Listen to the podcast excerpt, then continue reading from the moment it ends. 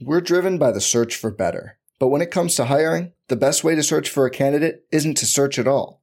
Don't search, match with Indeed. Indeed is your matching and hiring platform with over 350 million global monthly visitors, according to Indeed data, and a matching engine that helps you find quality candidates fast. Leveraging over 140 million qualifications and preferences every day, Indeed's matching engine is constantly learning from your preferences Join more than 3.5 million businesses worldwide that use Indeed to hire great talent fast. And listeners of this show will get a $75 sponsored job credit to get your jobs more visibility at Indeed.com slash BlueWire.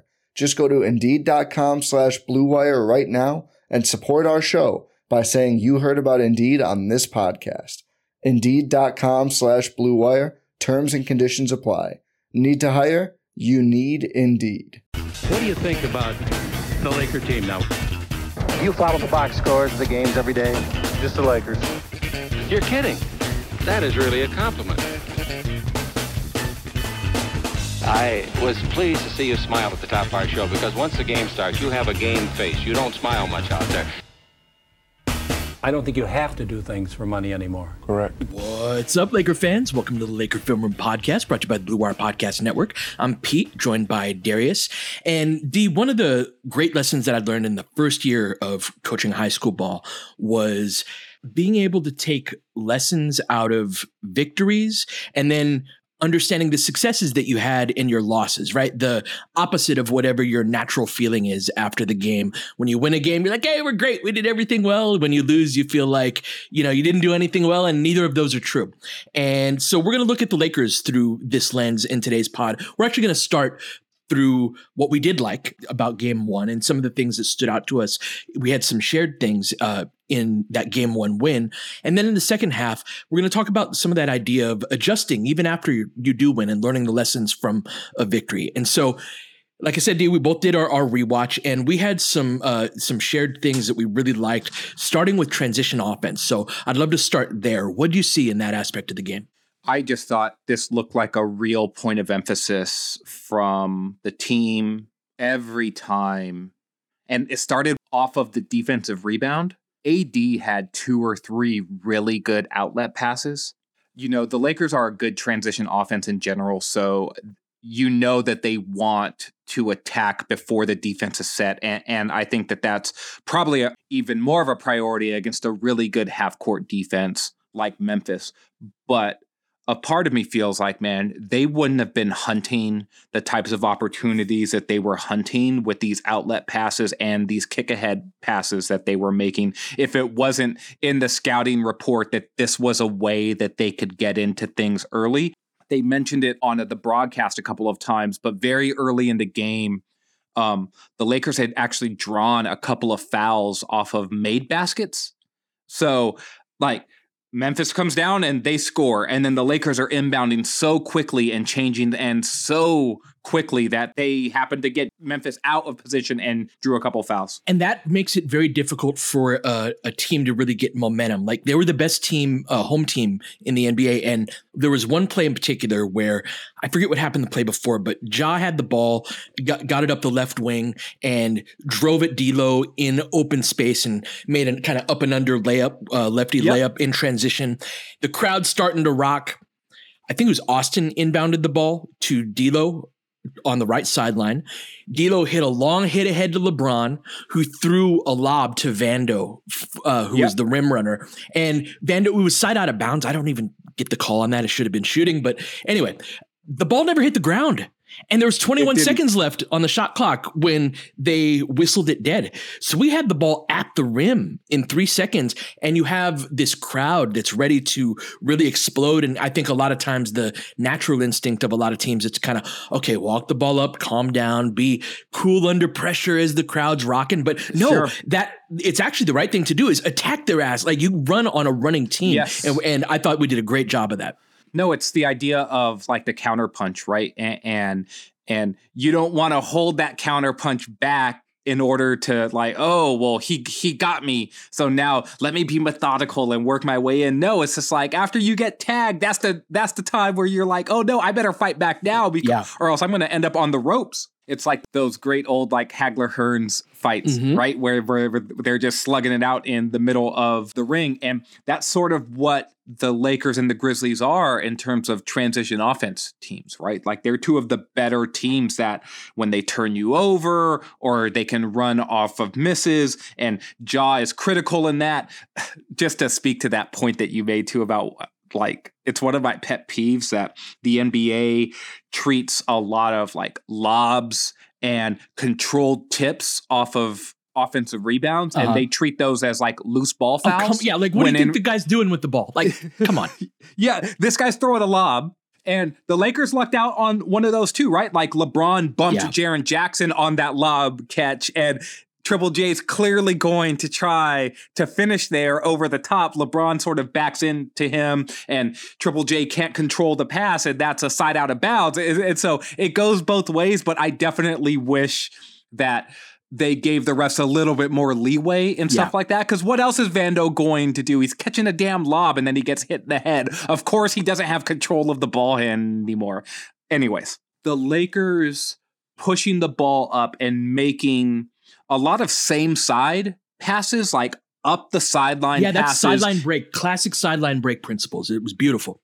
Yeah, and so and that wasn't honestly, man, like we've we watch every Lakers game and I was doing my rewatch um earlier early this morning and I was like I don't recall seeing them do this particular thing this much in any game Same. recently, right? And earlier during the season, they were obviously hunting transition opportunities so much more, but those were with LeBron and Russ a lot, which is it looks fundamentally different than those look ahead passes for streaking up the sideline, like sort of those um four by 100 relay, right? Mm-hmm. Where it's just like, hey, we're all in the same, we're in like a single file line. And that was the direction that that the passes were going. So I'm very interested to see what the counters are to that from from Memphis, but the Lakers weren't looking to attack via the middle or by throwing cross court passes. It was much more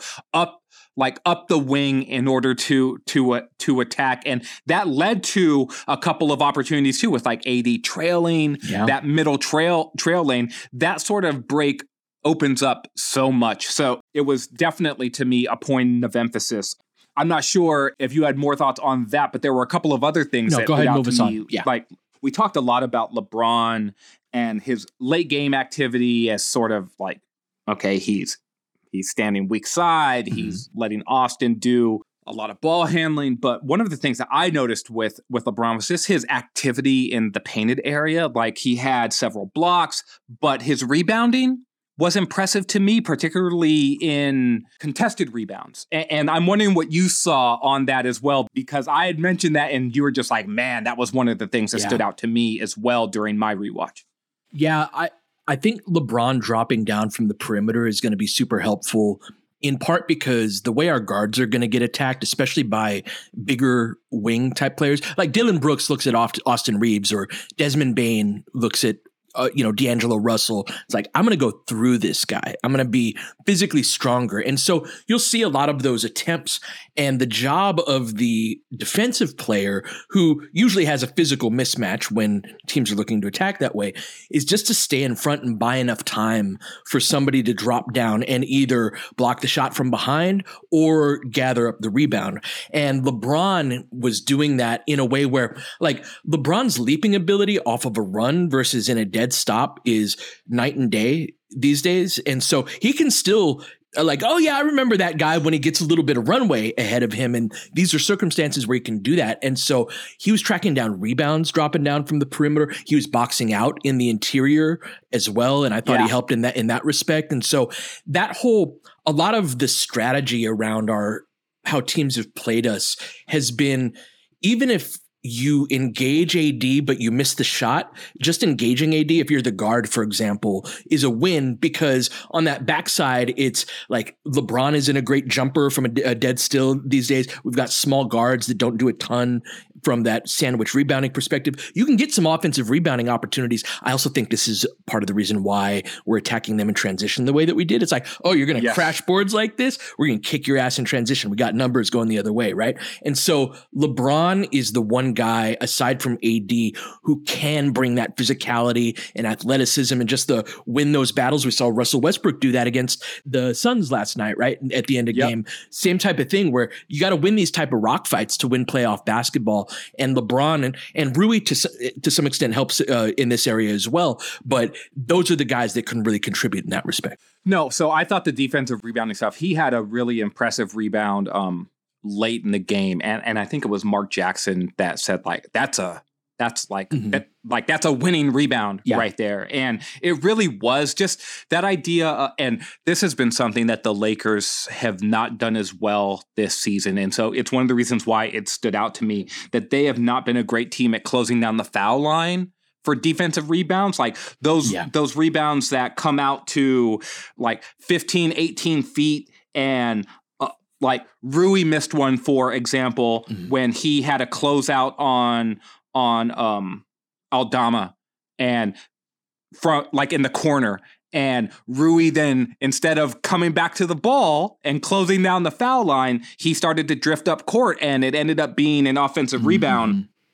um that then i can't remember how uh, the rest of the possession unfold folded but it was just one like that happens to the lakers a fair amount and it was one of the more frustrating ideas particularly because the lakers were playing so many guards that you feel like this this should be in your DNA mm-hmm. as a guard to do this specific sort of thing as as a rebounder, but too often they were just leaking out. And so to have LeBron, and this I think was one of the benefits with him in like sort of different bench units where he ended up not guarding Triple J, right? Where Rui was on that that matchup where LeBron got to defend a Dillon Brooks or or a Roddy where he got to to crack down a little bit more. That's when I feel like he was able to really crash will will crash in.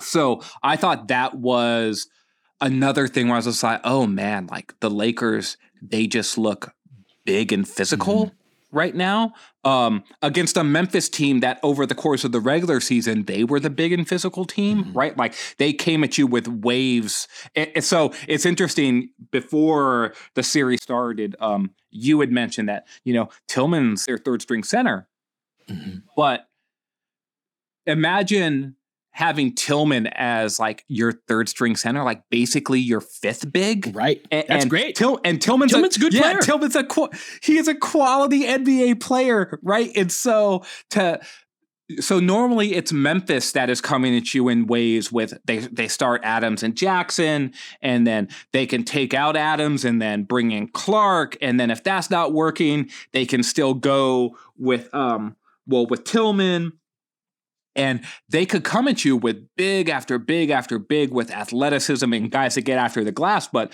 without Adams and Clarke, another thing that stood out to me on the rewatch was just how often, like, Rui was a presence in the paint mm-hmm. on both the offensive and the defensive glass. The first half, his jumper wasn't falling at all, but he got a couple of putbacks on where he's just lurking weak side and mm-hmm. ducking in and and getting shots. So we we we gave Rui a lot of praise the last game for his shot making and and all that he did. But I thought his his ability to sort of hang tough in there and then really just overpower and outmuscle yeah. dudes who were not the same size as him when Memphis got into their deeper bench units. That was something that stood out to me as well. Yeah. Uh, Jeff Van Gundy was lamenting the soft double teams on Anthony Davis in part because it was leaving Tyus Jones to box box out Rui. And like yeah. Tyus Jones's game, he's a good defender. He's always going to do his job, do his hard. Look, that's a weight class mismatch right there, and that's the type of player where you earn an extra possession. Right? It's foul, keep it here. Ref says keep it here, and you you take it out of bounds. And so that size and physicality, we'll hold that thought for the second uh, segment.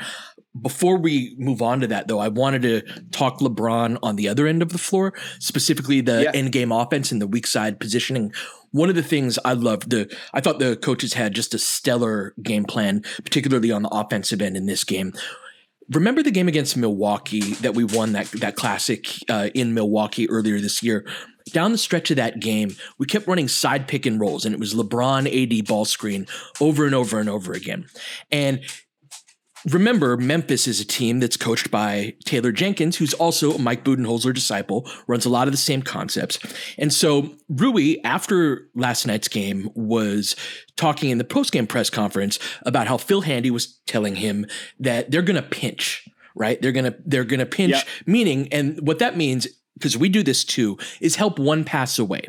And so what's happening is say it's D'Lo and AD in a pick and roll that D'Lo, the the guy that's one pass away, is going to help toward D'Lo so that the big can stay back in a drop. The guard sits Tyus Jones is fighting over the top, and it's Dillon Brooks kind of stabbing at the ball. He's the the pinch guy, right? And then the idea is that he can get back soon enough to the perimeter player to be able to contest the three point shot. And it's not like a paint to three point line touch. So that three where you catch yep. the ball across your body is not as accurate. You kind of have to line up and get square to the basket. So that's the calculation that, that teams are making, especially when you've got an Anthony Davis caliber threat on the other end of the lob, right? And so it kind of gunks that up and he's going to give up the that that type of shot. That I think is a big reason why we turn the pick and roll and run the side ball screens is that makes the pinch guy, it makes his closeout longer. And like D'Lo had this one pass, man, on the three that LeBron hit. It was such a beautiful yes. play. This is called so. This pass in particular is called the natural pitch, meaning as the ball screener, or I'm sorry, as the guard is coming around the ball screen. So it's D'Lo with the ball on the left side of the court, coming around the pick and roll. LeBron is in the slot, but as D'Lo comes around. LeBron is drifting with him, right? He's moving at the same rate in the same direction to maintain kind of the same distance between each other. D'Lo throws this pass in front of LeBron, but like to where yes. LeBron's going perfectly in the shot pocket. And Dillon Brooks has so far to cover that he just can't get there. And LeBron knocks down the three.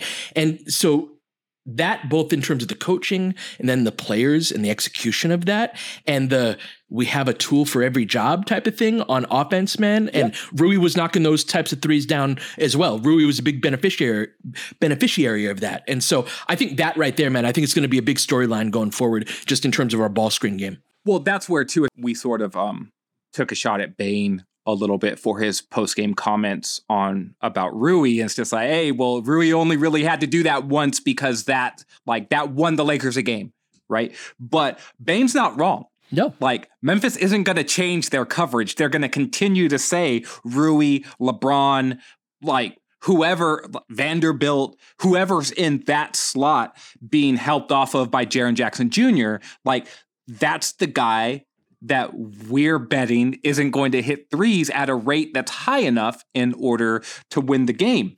But these are good looks. These are good looks. And also, too, like Handy talking to Rui before the game and, and Rui just just basically saying, like, these are the shots you're going to get. And I don't think Mike would mind us sharing this. Before the game, he had sort of like given us some play by plays of like what the warm ups were looking like it's always in the great. arena. And I remember Mike sent us this this text and he said, Rui's bombing threes right now. Mm-hmm. But I was just like, huh, that's interesting. Right. And, and for Mike to comment on, like, so I'm guessing Rui was just knocking these down pre game. And so that boded well, right? Because later on, he's doing that exact same thing. And and so that pass that you pointed out that D'Lo made, D'Lo was the other guy that really popped on the second watch to me. Like he he does a lot of little things better He's so smart than what he gets credit for yeah. in the moment and so we brought it up some last game too about just his passing and even his passing in the Minnesota game, the play-in game. Like he shot very poorly, but he had eight assists, only a couple of turnovers. And last night was a similar night. He didn't have a great shooting night. He had a good shooting night and he hit some, but he hit some very important jumpers. Lakers are down six coming out of halftime. So start the third quarter. Memphis gets an early shot to go up eight. I think it was a play where Ja got downhill and then he was going to finish like sort of in floater range, but then AD like he dumped it off late to Jaren Jackson, Right, and Jackson got a little hook Mhm. shot. Yeah. So Lakers are now down by eight. And it's just like, okay, if they don't get a bucket here, but D'Lo came down and he was sort of in this um in between area, like in the middle post, and Mm-hmm. you could even see AD. AD was looking like kind of What are you walking towards him, Yeah, like, like- like yeah, like I'm gonna come and. Am I supposed to screen for you here? We have weird spacing. Not normally but where we D'Lo do was stuff. just- yeah. D'Lo was in his bag a little bit, and and he was being contained, but then he he has this way of shooting this like pull up jumper that's not a jumper at all. Like he's very flat footed, but he's got this subtle lean back, and he's got such a High high, release release, point. point. Yeah. and and he's taller than what you think he is, and so he gets this shot off even against ball pressure, and he knocks that shot down. So Lakers are down by six. That was a super important It was. shot. He hit the three off of um a great Austin Driving drive kick. driving kick from from the right wing that I think tied tied the game. I think it's 75 maybe. It was just another important shot or 85. Um he he was the guy I thought over and over again that he didn't hit the momentum turning baskets. He like the ones that Rui was hitting, those were the ones that were like, oh damn, or the or the shots that that Austin hit.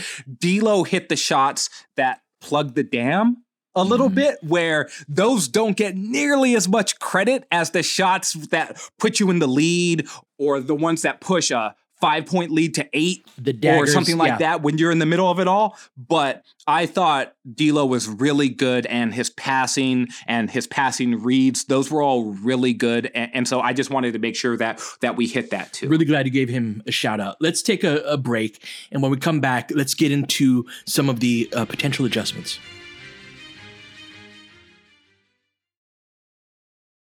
We're driven by the search for better. But when it comes to hiring, the best way to search for a candidate isn't to search at all. Don't search, match with Indeed.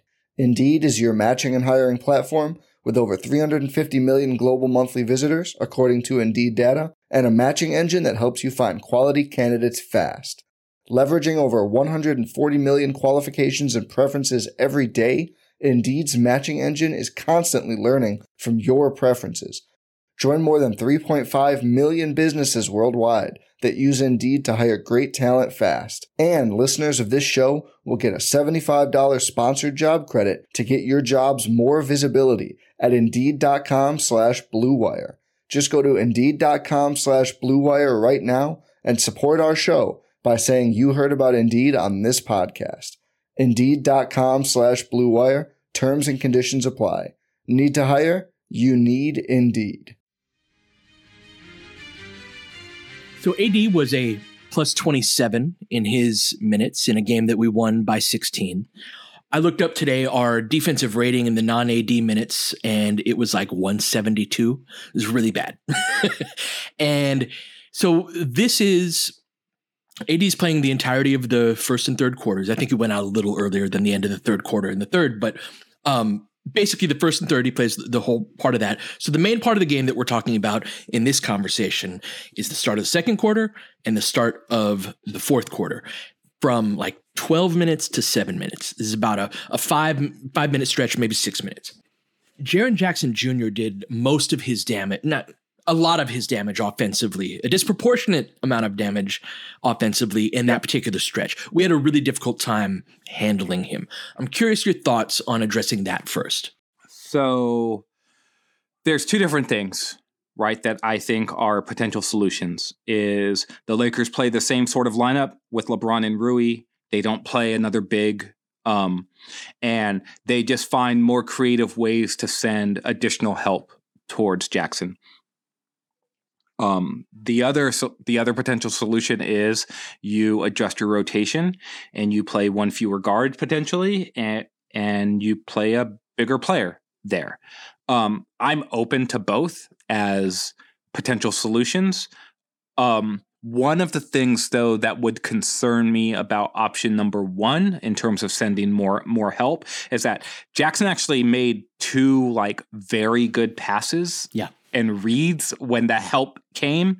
And um, he looks like a player and credit Mike because he told us this too, like in the text thread, but he very much looks like a player that benefited a great deal from that time that Ja missed games mm-hmm. because um he had to take on um, a much bigger offensive role and he just looks comfortable now as this sort of if not the primary option offensively, then someone who can be like a 1B or a real number two. He was doing a lot, he was showing a lot of great patience in the post. Um, mostly as as a scorer, but like I said, mm-hmm. he had a couple of really good passing reads too. And so those are so that would concern me about like sending double teams his his way. I also don't want the Lakers to get too much in to rotation. I think a part of the reason why their defense can be so good is that they're able to play a lot of one-on-one and then funnel things to Anthony Davis in a way where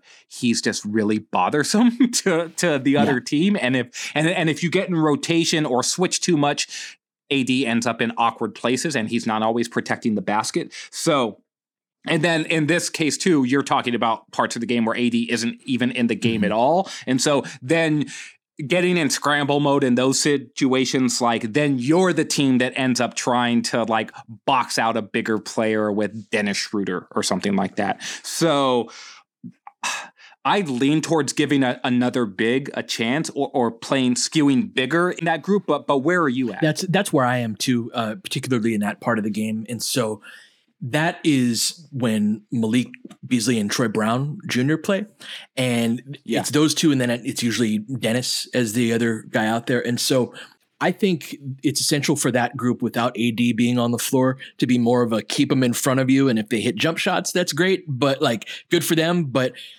our biggest issue when we watch these stretches of games, which I've been talking about for, for, for a minute now, is we just give up so many points right under the basket. It's like right at the hoop in ways where it's like every time you play a good team, they're gonna take it to you in that way. Like you can't win games giving up points like that. And so to me, it's a Wenyen versus Bamba type of choice. I think that if you want to run a drop coverage, then it's a then it's Bamba. Um, and if you want to switch, then it's Wenyen. Now that doesn't necessarily address the Jackson can go through all of them. Like Jackson went through Vando, had some minutes on him. He went through Rui, and he went went through LeBron as well. So he'll still be a problem in that respect. But just the collective size of that unit, this helps on the boards. It's not just a, a Jackson issue. It's when their guards penetrate. Dillon Brooks was very aggressive in these stretches as yep. well, right? Like, and because the other team knows it's like you're small back there, and neither Rui nor LeBron are good standing jumpers at this point. Like they attacked Rui in a couple of drops, and it's like Rui in a drop isn't going to work. And so I I would lean more toward like the Wenyen and switching and keep everyone in front of you type type of thing. But it is that is the portion of the game where we are weakest as a team right now. Yeah, I worry about switching too much because teams that go into a switch everything mode then they get too comfortable giving up the switch. And there are times where I feel like, no, you actually don't want to switch there. Mm-hmm. Like, just because there was a brush exchange doesn't mean you should switch. Right. Right. And I thought um, the play where you, Jackson got an and one over Vando where he drop stepped. Um, so mm-hmm. Jackson was great on the right block going middle to his left mm-hmm. hand right?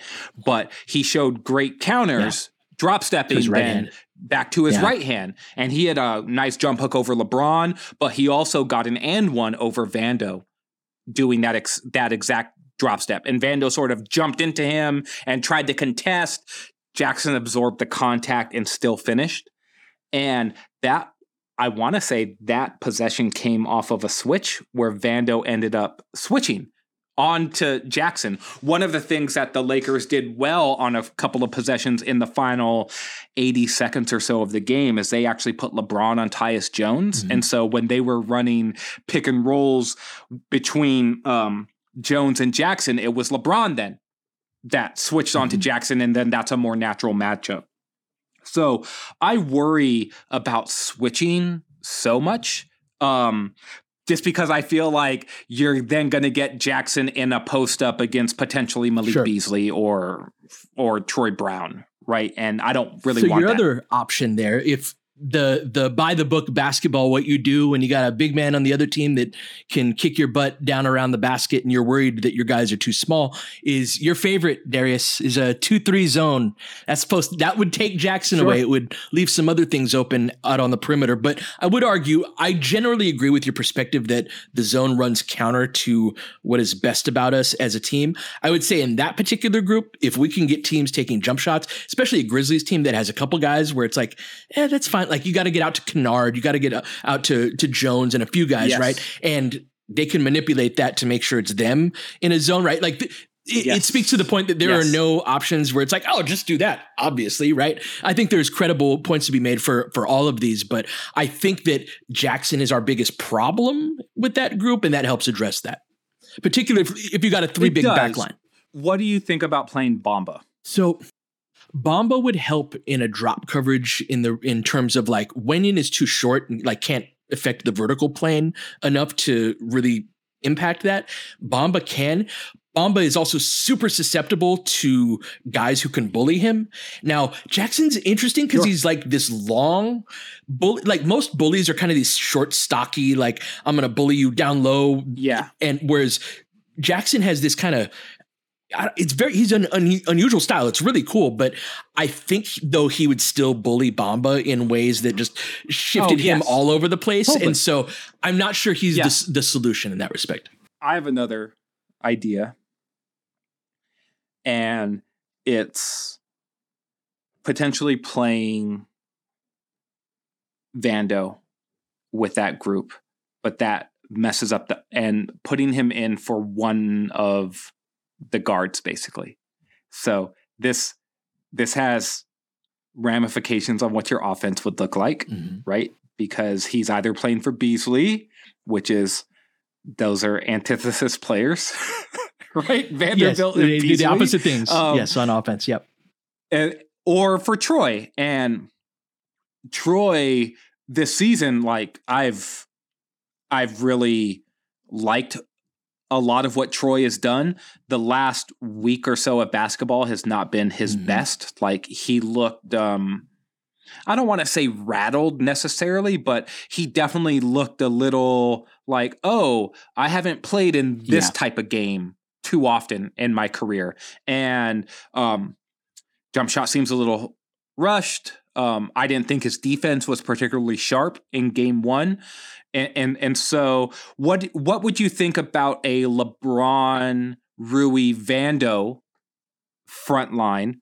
Um, mm-hmm. way more defense, way more rebounding, um, more athleticism and size on the court. That doesn't solve your Jackson problem, but it does solve other sorts of like perimeter, like keep a guy in front of you, crashing down, bodying a guy in order to keep a guy off of the glass. He's good in transition, which I think that group in particular needs to be in transition mm-hmm. more, not less, and like rely on like jump shots for Beasley and Troy. Like I don't necessarily like that. Um, but a potential lineup of like Dennis, Troy, Vando, LeBron, Rui, that seems like.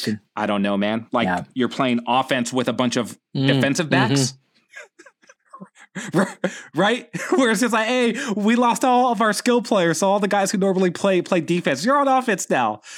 Um, feels like that a little bit to me, but like that's that. another idea that I was kicking around in my head. I really like that, and I think that Vando is the one player where I would pick Beasley over Brown if it were if Vando's in the lineup for spe- specifically the reason, right? Like if it's a Wenyen, if Wenyen's in that spot, I think that's Troy's minutes, right? In terms of the mix right there. And this is something that, you know, knock on wood, if we get past this series, this particular, like, what do we do when AD's out of the game? It's going to want to be one of the biggest issues and, and questions to uh, address going forward because this, this requires, I think, a great deal of attention to detail because we have several natural weaknesses you're going to have that on a team. You're going to have even on the best teams, there're going to be minutes where the lineups aren't. You know, you know, there's always something to that you can improve, improve, improve upon. And so th- that that right there, the Vando minute. If, if Vando plays with that group, my one concern is him and Rui don't click particularly well. And if you look at their numbers, yeah. they're really bad. Like. Yeah. Eh, it's one of those things, D, where it's like, are we going to be doing new in the playoffs? Do we want to do new right now? And at, at some Yeah. point, you get forced to, and maybe that's that's this. But yeah, I don't know. It's a tricky thing, man, because the other team is well coached. Mhm. They're to go watch the tape too. And the team that wins typically adjusts less, right? That's sort of the whole point of this section of the pod. It's that idea of like, well, what do you do when you actually win? And a lot of times coaches are like, well, beat me Right. once before I start to change too much. And so I actually don't expect to see a different rotation there. Right? Like I don't expect to see like, oh, Hmm. now we're gonna play Wenyen or now we're gonna play Bamba. I don't necessarily expect I don't necessarily expect that, but it's an interesting idea, right? Because that is the part of the game where, and this was pointed out um a bunch today, is that the Lakers won 128 Mhm. 112 but at one point it was 113 to 112 Mhm. and so the lakers went on a blistering run to close the game. Um the last two or three of those baskets were transition baskets where memphis basically didn't contest those at at all. They came on like leak outs and, and defensive stops that that where the floor balance was just demolished right? And then the lakers got dunks. That game was close and it was really close for the majority of the game and the lakers got prime performances from rui and austin in order to sort of close that game out and I do think LeBron can play better. I think even AD offensively can play better. Like th- there, there's meat on the bone. You had mentioned this before, Yeah. right? But that requires making some adjustments too. I mean, the game was close because they scored almost every time when Anthony Davis wasn't in the game. Like, just Yeah. because we won the game doesn't mean that that doesn't shouldn't set off a big alarm bell for us, right? Yes, yes, yes. So it's interesting though. Bamba hasn't really played since he Right. came back from his high ankle sprain, and Wenyen has basically become a one shift player over the last week and a half. And l- last game he didn't play at all, right? And so I am, I am intrigued by trying Wenyen again. Mhm. Basically, what I want is a little bit more collective size on Yes, the floor same. because I think that this is where in my rewatch, that's another thing that stood out to me. It's like Memphis doesn't have a lot of size out there. And finding more ways to be big while not losing athleticism is something I think the Lakers can leverage even. It, it, it can leverage things even more in their direction, I think. Now, Bamba to me, that's not necessarily what Bamba does. Bamba isn't a high motor Mhm. player. He's not someone that changes ends very well, but he's also a guy that when he got minutes in the last game that he played, which I can't even re- like remember, a guy basically took it right to his chest and he just blocked him like, right at the rim because he's seven foot one. It's got like a 10 foot wingspan. he's he's like he's got ridiculous physical tools as like a rim protector. And when there's a guy kicking your butt in the restricted area, like I know that he's going to be able to go in to Bamba's chest as well, but there's this Right. idea of well, if it's Bamba and then behind Bamba or around Bamba, then it's Rui and it's LeBron. You got You've legit got size a out there, yeah. bit more collective Yeah. beef, right? In order to try to deter some of that. And, and so I don't know. A lot of ideas. I don't know what the real answer is or if any of those will even be Mhm. tried, but it is something I think that the Lakers can't just look at the result of the game without addressing those little battles within the war, right? Like, because they need to do better in those parts. Absolutely. That's how you win. That's how you uh, become the best team that you can be. Because this is something that is an issue that extends beyond Memphis. It's been a storyline throughout the season. Like that particular part of the game, if we can just become adequate, I'm not asking that team to, eh, or that part of the game, uh, our our team to set the world on fire. Just hold it down. Don't get scored on every single time, and buy time for AD to come back in. This is the story of a lot of good teams throughout NBA history. So a lot of fun. We're going to be back tomorrow to uh, discuss more. Uh, hopefully, have Mike here as well to preview game two. But until then, you've been listening to the Laker Film Room Podcast. We'll catch you guys next time. James has got it in low to McHale. McHale wants to turn. He's double teamed. Just pass out in front. Broken up by Worthy. Tip to Magic. Worthy dies on his belly. Magic scores. There's Magic got it. Magic fires. It's good. They will. They Lakers win the game. The Lakers win the game. Rebound of Lowry. Three seconds left. Van Exel to win it. It's on the way. Good. Kobe Bryant, 48 points, 16 rebounds. Shaq with his eighth block shot that ties an NBA Finals record. A lot of Laker fans sticking around for this. You're seeing something that's very rare indeed. A Laker to get MVP chance right, in Boston. In Boston. Of all places. Are you kidding me? Kobe, hard to believe. Are you kidding me? Unreal. Are you kidding me? Lakers looking to push. Bryant spinning in the lane. Back for Gasol. Pretty pass. And it's back to a three-point game. Kobe Bryant picked up by Bell. There's the move. Two, one. Miss it. Unbelievable. For the victory. It's over. Shot clock now to five. Bryant.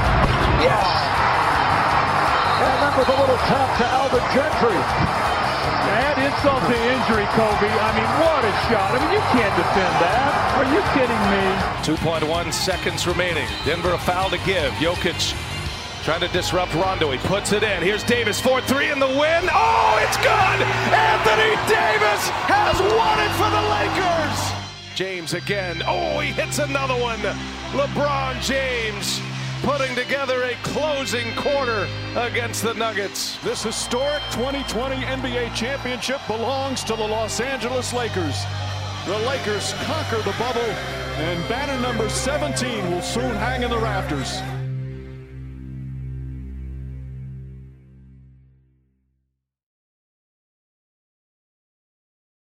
I'm Mark Chapman. Welcome to the Planet Premier League podcast. Each week, Cesc Fabregas, Nedum Onuoha, and myself talk all things Premier League. As a player, you don't have time to talk. No. You don't have time to make a plan. You just need to deal with wave after wave after wave. We watched Coach Carter, and he said, "Oh, afterwards, the game's just about doing this for your teammates." And I remember looking around halfway through the film, and half the squad was asleep. Planet Premier League. Listen wherever you get your podcasts.